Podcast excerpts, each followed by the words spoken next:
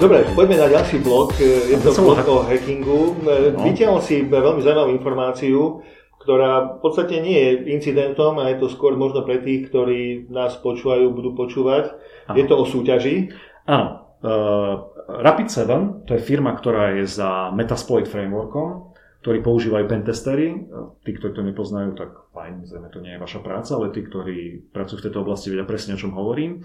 A táto informácia je skôr pre tých, ktorí radi súťažia, sú to pentestery, e, chcú si zmerať sily s celým svetom, tak Rapid7 a Metasploit e, majú novú súťaž Community CTF Capture the Flag, kde vašou úlohou bude e, sa, teda v prvom rade sa musíte prihlásiť. Možných je len tisíc tímov, čiže prihlasovať sa začne registrácia 12. 12. novembra. novembra no. A len prvých tisíc ľudí akože môže sa zúčastniť, takže treba sa poprvé zaregistrovať. Druhá vec je, nemusíte mať kompletný tým, môžete byť tým jedného človeka, to je druhá dôležitá informácia. A hra začína 30. novembra a končí v decembri. Myslím, že 3. Nemám toto napísané, ale myslím, že si tak pamätám, že 3. decembra.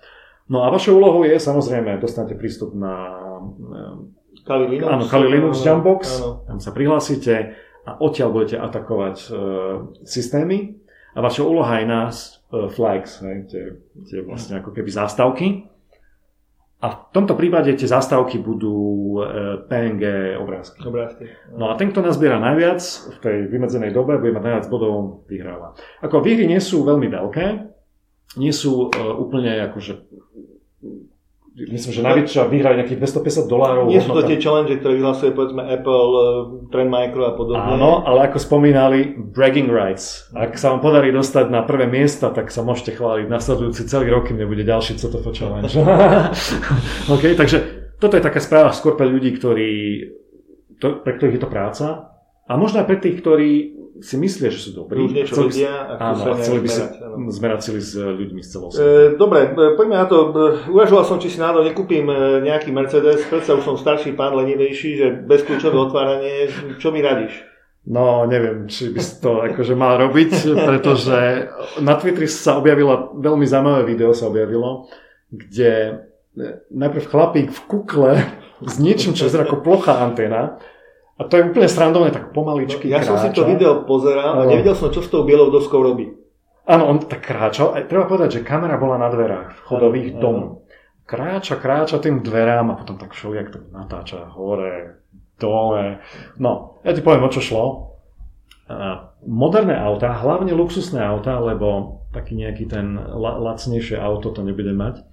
Ale tie drahšie auta majú ten bezkľúčový prístup, kedy keďže ľudia dnes už sú strašne leniví, nedokážu už vyťahnuť kľúč a stlačiť jedno tlačidlo, existuje bezkľúčový prístup, kedy ty, keď sa priblížiš k autu, auto sa odomkne. Funguje to veľmi jednoducho, kľúč proste vysiela signál. Áno. Áno, a auto, keď ho, veľ, na veľmi krátku vzdialenosť, auto keď ho zachytí, tak ti odomkne. Zároveň, keď odídeš, tak ho zamkne, hej, keď sa stratí signál. Áno, tak mi je jasné, čo tá biela tabula bola, bol to doslňovať signálu, predpokladám. Tak, čiže o čo šlo útočníkom, väčšinou ľudia, čo spravia, prídu domov, majú kľúče od auta, aby väčšinou majú takýto pešiačik, tak sa tam zavesia, alebo to hodia niekde na proste nejakú skrinku. Na botník niekde blízko. No a čo útočníci robili je, že chceli zosilniť ten signál z toho kľúča a oklamať auto, že kľúč je blízko.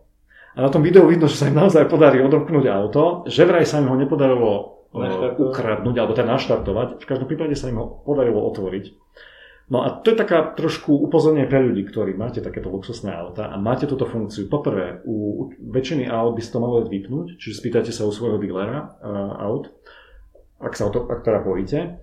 A link na to video aj na to, ako to odblokovať e, na Mercedes Benze, to bude v našom, našich poznámkach podcastu. No a pokiaľ chcete túto funkcionalitu využívať, tak si musíte byť vedomi toho, že útočníci môžu robiť to, že vy niekde zaparkujete, vidíte od schodiach vyššie niekde do, svojho, do svojej kancelárie a mm, na takúto vzdialenosť budú schopní odomknúť to auto a buď ho vykradnúť bez toho, aby ho rozbili alebo spustili alarm, no. alebo ho môžu kompletne ukradnúť. Takže, takže pozor na to, pozor na to. Skontrolujte si, či máte takéto auto a či chcete túto funkcionalitu mať zapnutú. Ak náhodou nechcete prísť teda áno, buď o veci, alebo o celé auto. Áno. No, na druhej strane prísť o peniaze je možno celkom jednoduché mať peniaze v pakistanskej, pakistanskej banke. áno. Pokiaľ ich niekto z vás, milí diváci či poslucháči, mal, tak v tejto chvíli sa už asi s nimi rozlúčite.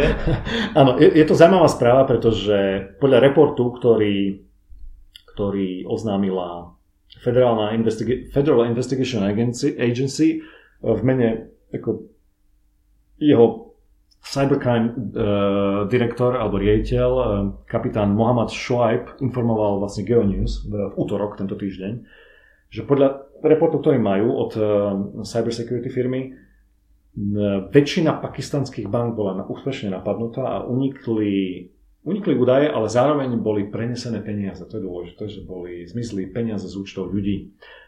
To je no. troška zaujímavé, lebo väčšinou, keď sa dozvedáme o nejakom zmiznutí peňazí z bankových účtov, tak sa to deje cez ukradnuté kreditné karty. Tak, väčšinou pri platení. Áno, pri platení. To znamená, že termináli väčšinou je napadnutá firma, ktorá predáva, čiže ten retailer, predajca.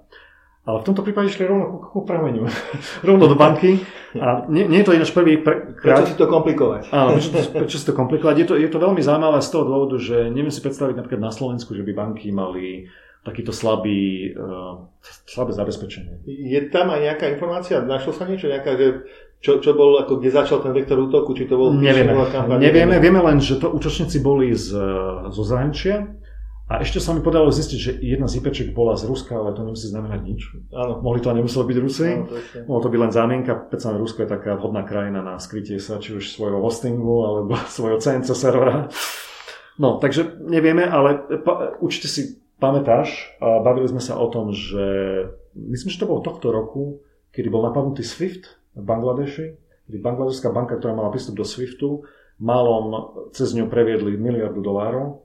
A dôvod, prečo sa tak nestalo, bol len ten, že keď do clearingového centra, tuším v New Yorku, došla, došiel ten prevod, uh-huh. tak bol tam misspelling, e, názov firmy bol, nejaké písmenko bolo zle, tak začali zistovať, že odkiaľ prišiel ten prevod, áno, či, či to je v poriadku tak zistili, že to nie je legitímny prevod a zachránili skoro miliardu dolárov. Takže vyzerá to tak, že v tej Ázii tie, tie, to zabezpečenie bank je veľmi také laxné, by som povedal. Už, vážení priateľa bezpečnostnej politiky, informácií, e, pokiaľ ste znali, máte chuť a dobrú angličtinu, poďme do Bangladeša. Bangladeš alebo Pakistánu. A keď obávam sa, že tu s našim, s našim vierovýznaním by sme tam toho veľa asi nenamútili, lebo by sme mali stále ochránku okolo seba. Neviem. Priznám sa, neviem, ako to vyzerá v, takom, v takejto krajine. Niečo som čítal, ale, ale nebol som tam. Takže tak neviem, ako to je s úrovňou bank a ich zabezpečenia tam, ale podľa tohto reportu to je veľmi zlé. Takže to je koniec tohto tohto modulu o hackingu?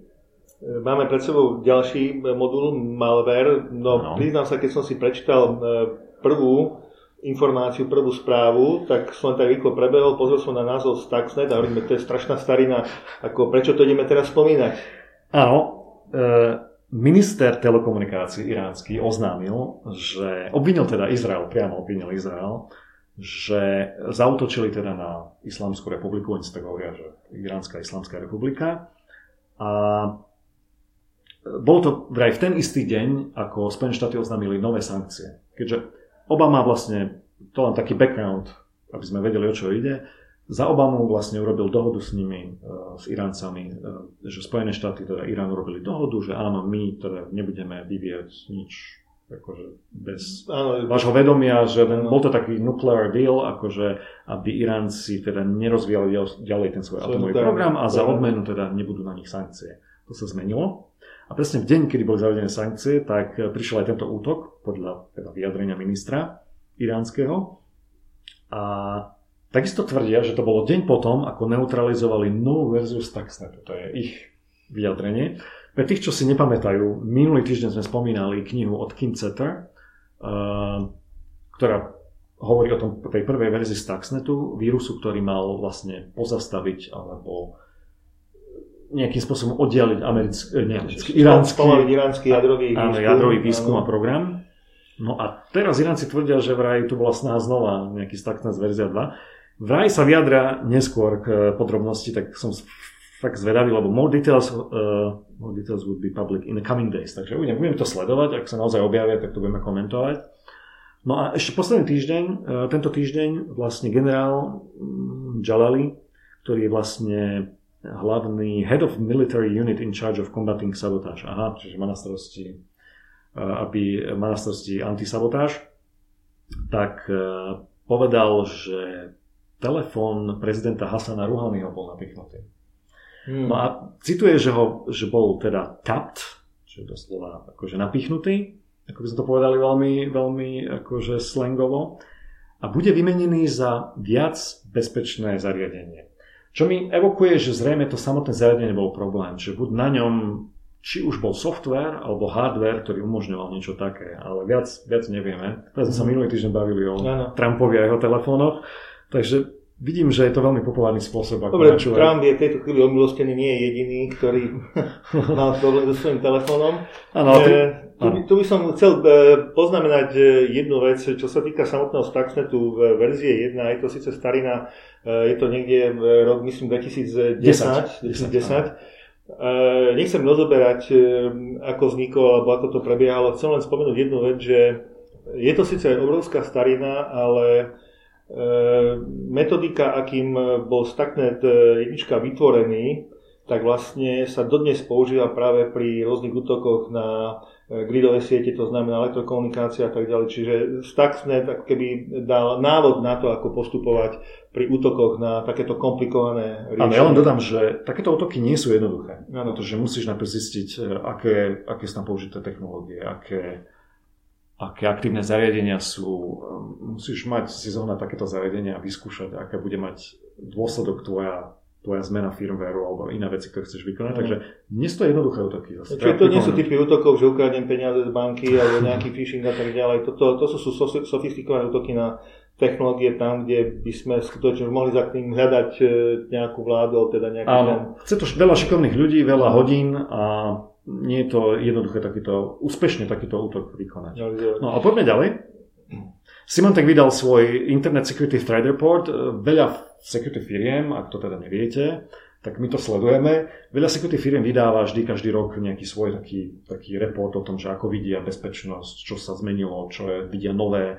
No a Symantec vydal svoj, zase link bude v, v našich poznámkach podcastu, môžete si ten, ten report stiahnuť, lebo je to veľmi zaujímavé aj pre tých, ktorí chránia nejaké siete, pre ľudí, ktorí sa zaberajú bezpečnosťou. No a len také highlighty z tohto reportu je, že narastli útoky mm, IoT, čiže Internet of Things. To všetky tie zariadenia, o ktorých sme sa už bavili. Neuveriteľných 600% na... Áno, 600%, čiže kamery, všaké senzory, e, ja neviem, termostaty a takéto veci. Čiže na druhej strane musíme povedať, že vlastne Internet of Things e, prichádza teraz ako stupňovanie toho používania je veľký. Čiže... Chceš povedať, že to bude horšie? Áno, jednoznačne. Dobre, či to bude horšie? Lepšie už bolo. Áno, čo je zaujímavé, je trošku ústup ransomwareu, a nie ústup, ale jeho komodizácia, proste stáva, stáva sa to komoditou, áno, mal by som si vyberať ľahšie slova. A čiže je to komodita, ceny zišli dole, už to robí kde kto, je veľa variantov, ale čo vlastne to nahradilo, je cryptojacking, to znamená všetky, všetky tie skripty na webovských stránkach, dnes sme už spomínali napríklad no, na mobilných no. telefónoch, na televízoroch, na všelijakých nahrávačoch, akože a takýchto zariadení. Všade, ktoré majú nejaký Android. procesor, ktorý sa dá použiť Áno, presne tak, čiže tam sa všade majnuje a majnuje a majnuje krypto. Takže toto narastlo 8500%, čiže to je obrovský nárast, čiže vidno ten presun od toho ransomwareu cryptojacking. Čo v každom prípade sa to oplatí e, prečítať, takže odporúčame do pozornosti tento a prípadne Áno, a supply chain, software supply chain je také. To znamená, neatakujem priamo môj cieľ, ale atakujem software alebo plugin alebo zásuvný modul alebo čokoľvek iné, čo používa Minulý týždeň podcastu sme práve spomínali. Áno, spomínali sme o tom, že CMS systémy majú, majú všelijaké diery nie kvôli sebe samé, samým, ale pretože používajú ďalšie rozšírenia. Takisto programátori, keď programujú, používajú e, rôzne knižnice, libraries, tie môžu mať problém a ano. potom sa ten problém kopíruje, aký je to open sourceový projekt, tak uh, developer môže forknúť takzvané a forkne to aj s tou chybou. Ano. Takže to je, to, to, to, to, to, tam je obrovský nárast. No, poďme ďalšie. To súvisí. Hej, je, je to, mm, ešte sme stále v tomto okruhu, Malé. ale ma zaujímalo, zaujímalo celkom, že síce sa veľa hovorí o tom, o nákupných, nákupnej horúčke cez internet, aj keď teda niektoré výskumy hovoria, že ľudia predsa len ešte viac doverujú pevným kamenným obchodom. Napriek tomu to nakupovanie cez internet je, ale objavil sa nový spôsob, ako dostať údaje, ako ukradnúť, áno, mm. údaje no, v kartách. A podobá sa to veľmi sme sa o tom bavili, že ľudia určite poznajú, možno poznajú, možno nie. Jeden zo spôsobov, ako ukradnúť informácie o kreditných kartách je nalepiť tzv. skimmer na, na bankomat. A toto tu, o čom budeme hovoriť, je niečo ako virtuálny softwarový skimmer. Pretože to ten skimmer by si mohol možno vysvetliť. Eh, Áno, ten ktorý, skimmer vlastne momente, keď vložíte kartu, tak vlastne robí sa to väčšinou tak, preto, preto napríklad banky, ak si všimneš, majú rôzne násady polopriesvitné blikajúce na bankomatoch, aby bolo zreteľne vidno, či bol zmenený bankomat alebo nie. Lebo kedysi to bolo len kovové a bola tam štrbina. Áno. Čo robili útočníci, že to prekryli svojim čítacím zariadením a ty keď si vsunul kartu, tak nie len bankomat načítal údaje z tvojej karty, ale aj oni ale, načítali to svoje zariadenie, ktoré bolo skryté. No takže preto banky teraz začali vlastne dávať tie všetky plastové kryty na tie, na tie bankomaty, ktoré blikajú a môžeš s nimi pokývať, aby si zistil, či to nie je len nalepené. Napriek tomu títo útočníci sú veľmi, veľmi kreatívni a vedia aj na tento polopriesvitný dať ďalší polopriesvitný, už aj to som videl vo Viedni, alebo nie osobne, ale cez jedno video jednoho researchera, jedného no. výskumníka, čo ma prekvapilo, že na tom plastovom kuse bol ďalší polopriesvitný plastový kus. E, aj na to sú dobré 3D tlačiarne.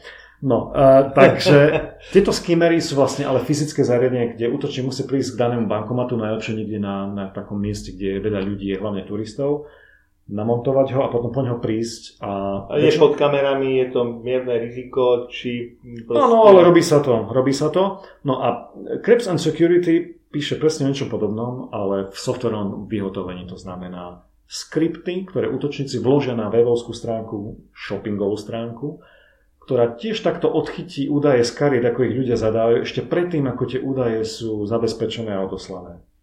No a to je veľký problém a deje sa to tak, že tých shoppingových všelijakých e, platform je veľa, tie samozrejme majú chyby, keď sú postavené na PHP, určite majú chyby.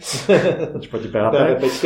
Áno, e, môžu mať rôzne pluginy takisto, tie CMS systémy na platobné terminály, tie môžu mať chyby. No a zistilo sa, že títo útočníci hľadajú takéto zero day, o ktorých sa ešte nevie, chyby, o ktorých nikto nevie a vkladajú vlastne do týchto stránok skripty. Človek, keď príde nakúpiť, zadá tam číslo karty, meno, CCV kód, alebo CVV, to už neviem, CVV, CVV. CVV kód a proste zadá všetky tieto údaje, oni ich odchytia a potom ich samozrejme zneužijú. Takže e, Brian Krebs, ktorý je známy novinár, e, venuje sa security, vlastne popisuje, ako to celé funguje, popisuje tam takýto scam. Takže ak, ak by toto malo byť e, príliš alebo rozšírené, bol by to trošku problém, lebo by to mohlo odradiť ľudí od nakupovania na internete, čo by nebolo zase dobré. Či je vôbec nejaká ochrana voči tomu možná, ako nejaká e, klasifikácia bezpečných... Ja si myslím, že užívateľ nemá, nemá veľkú možnosť a sám, keď je na tej stránke, ak nie je priamo zamestnaný ako hacker.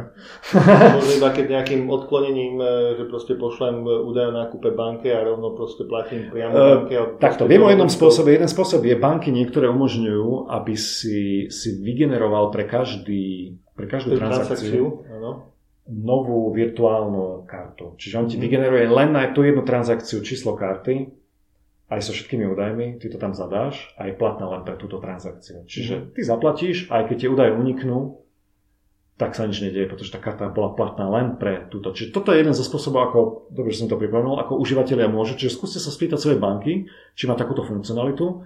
A druhá možnosť je, samozrejme, tí prevádzkovateľa tých shopov musia byť obozretní, musia sledovať, čo sa deje, či neboli nejaké zmeny v súboroch eh, od včerajšieho dňa alebo poslednú hodinu či niekto nejakým spôsobom nemenil ich zdrojové kódy, čiže mali by sledovať integritu. By nejaké penetračné testovanie na Aj to, ale, áno, ale mali by aj sledovať integritu toho celého webshopu, či nie je narušená, či hmm. niekto nerobil zmeny, ktoré boli neautorizované. Dobre, čiže to je druhá možnosť, ale užívateľe majú možnosť naozaj mať tu jednorazovú kreditnú kartu. Dobre, máme e, posledných pár správ, sú určite zaujímavé, takže poďme teda na nový ďalšiu blok, kapitolu. Áno, nový blok sa volá Surveillance alebo sledovanie a máme tu zaujímavý projekt, e, ten sa volá Kamerka a je od poľského výskumníka bezpečnostného, ktorý sa volá si Vojček, lebo to je jeho, jeho, jeho e, skrátka na internete. A vytvoril takú, taký, taký projekt, ktorý sa volá Kamerka a využil pritom tri rôzne projekty iné. Využil Shodan, o ktorom sme už hovorili. Shodan je vlastne, mali by sme povedať, čo je Shodan. Shodan je prvý search engine alebo, alebo pre, uh, vyhľadávač Áno. pre veci na internete. Čiže typicky, čo môžete robiť na Shodane je napríklad, zaujíma vás, koľko počítačov s operačným systémom Windows XP je, no, povedzme, na Slovensku a má otvorený RDP port. A to tam viete nájsť. Mhm. To je, tento engine toto vlastne. Keď som robil kedysi prezentácie, alebo keď robím, tak e, dokážem tam nájsť neskutočné veci, napríklad e, prístup k e, alarmom, kde v Amerike niekto má alarm na dome alebo na office budove a je nechránený. Alebo zabudnuté VNC s prázdnym heslom. To sa tiež dá vyhľadať. Že nájdeme všetky, všetky pripojenia na VNC, ktoré nemajú nastavené heslo. E, Čiže je to veľmi silný engine pre takýchto rôznych e, researcherov a výskumníkov, ale samozrejme aj pre ľudí, ktorí majú iné úmysly. Dobre, ale jeho využitie to bolo vlastne také... Áno, Shodan, čiže cez Shodan vyhľadával kamery, Áno. ktoré neboli zabezpečené a dokázal na základe ďalšieho projektu, ktorý sa volá GeoPy, zrejme napísaný v Pythone, uh, Pythone, Pythone, dokázal uh, geolokovať, že kde sa nachádza tá kamera a potom Folium, to je ďalší projekt, využil na to, aby nakreslil mapu, kde tie kamery sa nachádzajú. Mhm. Čiže čo tento projekt umožňuje je e, vo vašom okolí zadať mu vlastne uh, GPS súradnice a tento, tento jeho projekt vám, alebo ten jeho skript vám povie, aké kamery, ktoré sú verejne prístupné, dá sa na ne pozrieť, keďže sú neza- nezabezpečené, aké kamery sa nachádzajú a kde presne sú umiestnené. Takže veľmi zaujímavý projekt. a čo je ešte zaujímavé, tento výskumník spomína na konci článku, že našiel veľmi zaujímavý, keď robil tento projekt, našiel zaujímavý článok o tom, ako ľudia cez eh, ten open source intelligence, čiže cez verejne dostupné informácie, vo Švedsku sledovali uh, pohyb ponoriek. Ako idú na more, z mora, ako dlho sú na mori, kedy sa vracajú. Nepotrebuješ žiaden špeciálny Áno. špionážny Nie, vôbec nie. program. Stačí ti verejne prístupné kamery nasmerované na more a môžeš to robiť. Takže to sú také dôsledky toho nášho, náš, našich technológií, sieťovania, Internet of Things a prepojenia. Máš tu potom ešte nejaký krátky článok? Je veľmi krátky zaujímavý. eh, eh, Electronic Front- Frontier Foundation majú svoju vlastnú takú, neviem, či to nazvať hrou vo virtuálnej realite, ktorú volajú Surveillance VR. A čo môžeš robiť je, že keď sa budeš v takom ako keby virtual neighborhood, čiže si v nejakom takom akože mestečku alebo nejakej časti Áno. mesta a tvoja úloha je proste sa tam prechádzať a hľadať, e, budeš tam vlastne sa stretávať s No. políciou, komunikovať s nimi a sledovať, že kde všade sú napríklad kamery, že Kto kde ťa ako sleduje? Áno, kto, kto, áno, že sú kamery niekde na budovách, že policajti majú kameru. A tvoja úloha je zbadať tieto záznamové zariadenia a ukázať na ne a z toho získavaš, neviem, či body, alebo máš nejaké iné hodnotenie. Takže takisto Automated License Plate Readers, čo to je? V Amerike Možno by si týmto vedel získať nejaké nákupné poukážky na sledovacie softvery od e, izraelských spoločností. To nie, asi. Ale tieto technológie sú naozaj všade okolo nás. Napríklad v Amerike sa bežne používajú um, auta, ktoré majú namontované kamery a vedia snímať značky aut. Čiže vedia, kedy, okolkej a kde sa nachádzalo auto s touto značkou. A to sa dá neskôr dohľadať.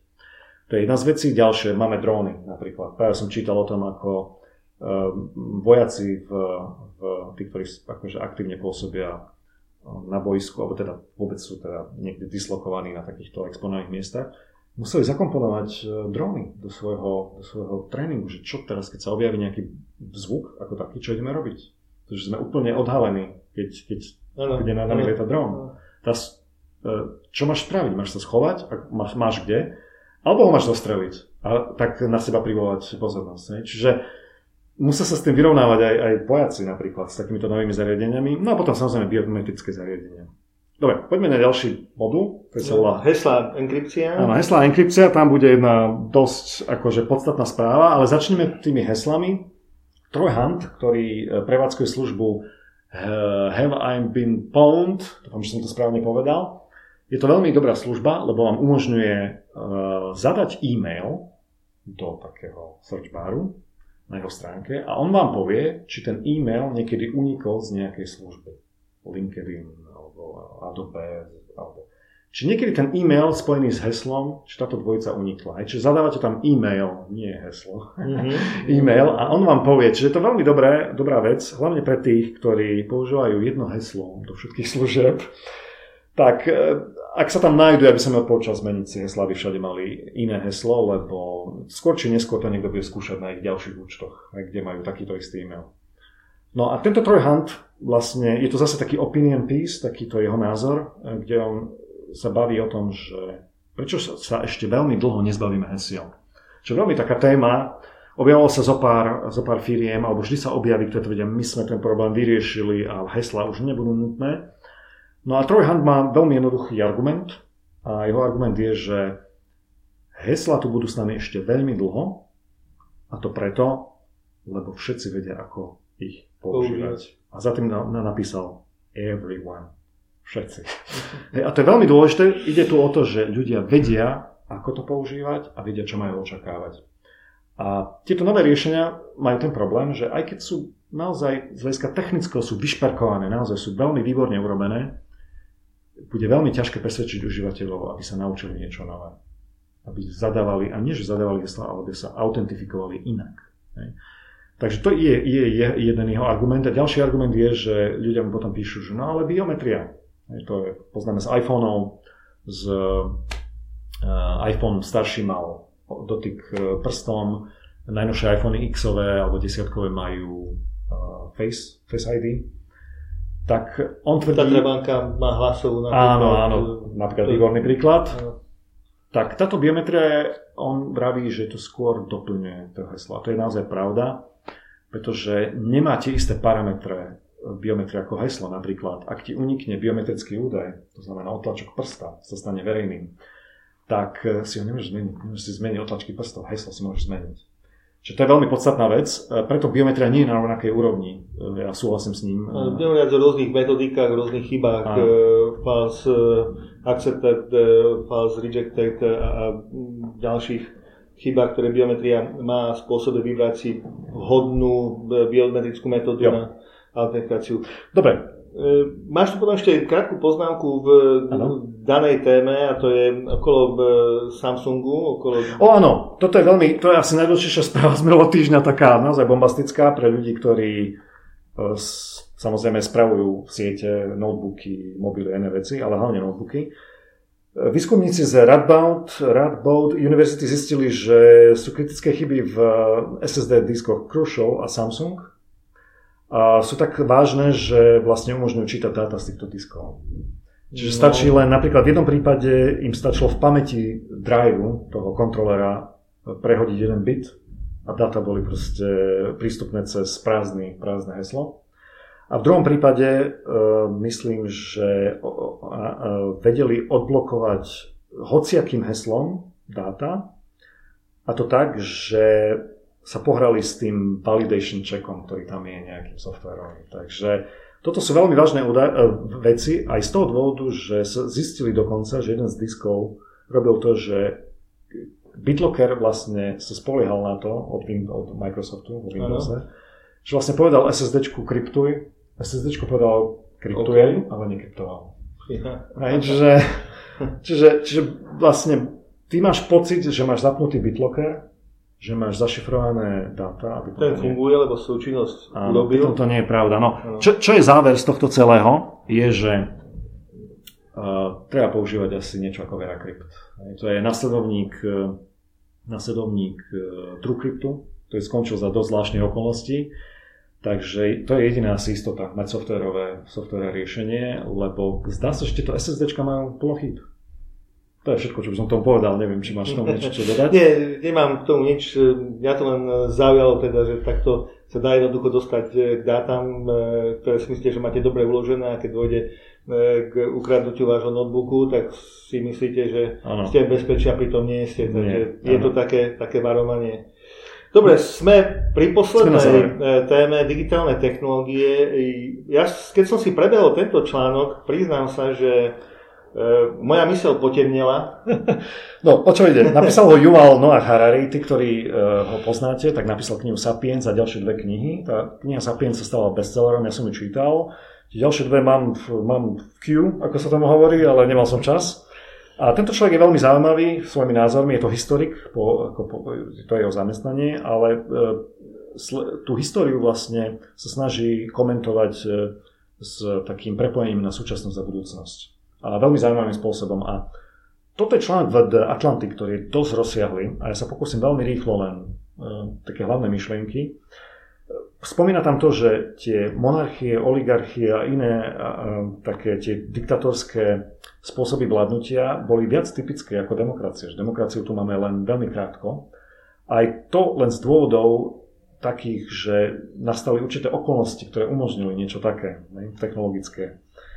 A v minulosti, takisto spomína to, že v minulosti e, stroje vlastne e, superili s ľuďmi, hlavne čo sa týka manuálnych schopností. Potom nahradili vlastne, bola ľudská sila nahradená týmito strojmi. No a teraz... Tak ľuďom vlastne zostalo len rozmýšľanie. Áno, rozmýšľanie, kognitívne schopnosti a tie sú tiež pomaličky nahradzované týmito všetkými asistentami a, a AI. Takže otázka je, on vraví, že nám nič nezostalo, čom by sme boli lepší ako, ako či už tie manuálne schopnosti alebo tie kognitívne. A vlastne naznačuje, že v roku 2000, keď tieto, títo asistenti a to AI sa bude rozvíjať naďalej, tak v roku 2050 vlastne tu budeme mať celú skupinu ľudí, ktorí budú nepotrební v istej miere, alebo nebudú schopní konkurovať svojimi manuálnymi schopnosťami alebo kognitívnymi. A čo s nimi, hej? Čo s týmito ľuďmi? Je to problém. Takže to je jedna otázka, ktorú si kladie. A takisto hovorí, že nie je to úplne utopia si predstaviť, že AI neskôr bude v určitých veciach robiť lepšie rozhodnutia, napríklad lekári. Že bude mať AI, ktoré bude vedieť na základe symptómov a informácií povedať, že to je toto alebo toto, alebo urobíme taký a taký test, aby sme zistili to a to. Takže uvidíme, ako to pôjde. Ďalšia myšlienka, ktorá tam je, tam, je to plné zaujímavých myšlienok. No a potom si dáva otázku, že keď to AI začne rozhodovať, teda miesto nás, čiže miesto nás začne rozhodovať, že kde máme študovať, kde máme pracovať, s kým máme chodiť, koho si máme zobrať za ma- manžela, manželku, tak vlastne zmizne z nášho života taká tá dráma toho ro- ro- rozhodovania sa o veciach. Dokonca by som povedal, že náš mozog zlenivej, pretože nebude musieť rozhodovať, bude sa musieť, a nie že musieť, e, úplne sa prispôsobiť tomu výberu a bude robiť len to, čo mu bolo vybrané a určené. E, neotočí sa to troška? Nebude umelá inteligencia tou vedúcou osobnosťou my sa staneme no, tými strojmi? Ďalšia myšlenka, ktorú má je, že, že na čo potom budeme mať demokratické voľby a free market, keď vlastne AI bude rozhodovať o týchto veciach. No a potom na, na záver takú myšlenku, ktorá je tam veľa ďalších myšlenok, na záver len poviem, že hovorí o tom, že ako e, v dávnych dobách bolo dôležité, e, ak, ak si chcel byť niekto dôležitý, alebo alebo mocný, rozhodovať, alebo áno, tak si chcel ovládať uh, pôdu a zem. Ano. Čiže to, to je to, o čom bola politika. Uh, neskôr v modernej ére rozhodovalo to, či si vedel produkovať, čiže stroje a výrobné zariadenia a uh, proste... Technológie. Áno, áno. Čiže to, to bolo dôležitejšie ako vlastiť nejaké veľké kusy alebo bojovať o teritorium. No a v tomto novom 21. teda nie novom, ale v tomto 21. storočí vyzerá, že dáta budú to, čo bude rozhodovať o tom, kto má dáta a kto ich ovláda, tak má aj moc. No, mm, dá sa tomu rozumieť, veď sa stále bavíme o incidentoch, o úniku dát sa bavíme a všetko bolesti je vlastne spojené s únikom dát. To znamená, dáta sú naozaj tá najvyššia hodnota, či už sa bavíme o ochrane osobných údajov, firemných údajov, bankových a tak ďalej. A na čo naráža, poviem to už len na záver, je, že, že tie dáta sa teraz sústredujú v súkromných rukách v pár firmách. To je to, o čom hovorí. Takže zamyslite sa nad tým. To bolo všetko na dnes. Miro, ďakujem pekne, bolo to viac než zaujímavé. V našom podcaste určite budú linky na Áno, budú linky. Články. A toto bola teda posledná správa. Majte sa všetci bezpečne, užite si víkend a nezabudnite o týždeň sme tu zás. E, dovidenia a do počutia, priateľe informačnej bezpečnosti.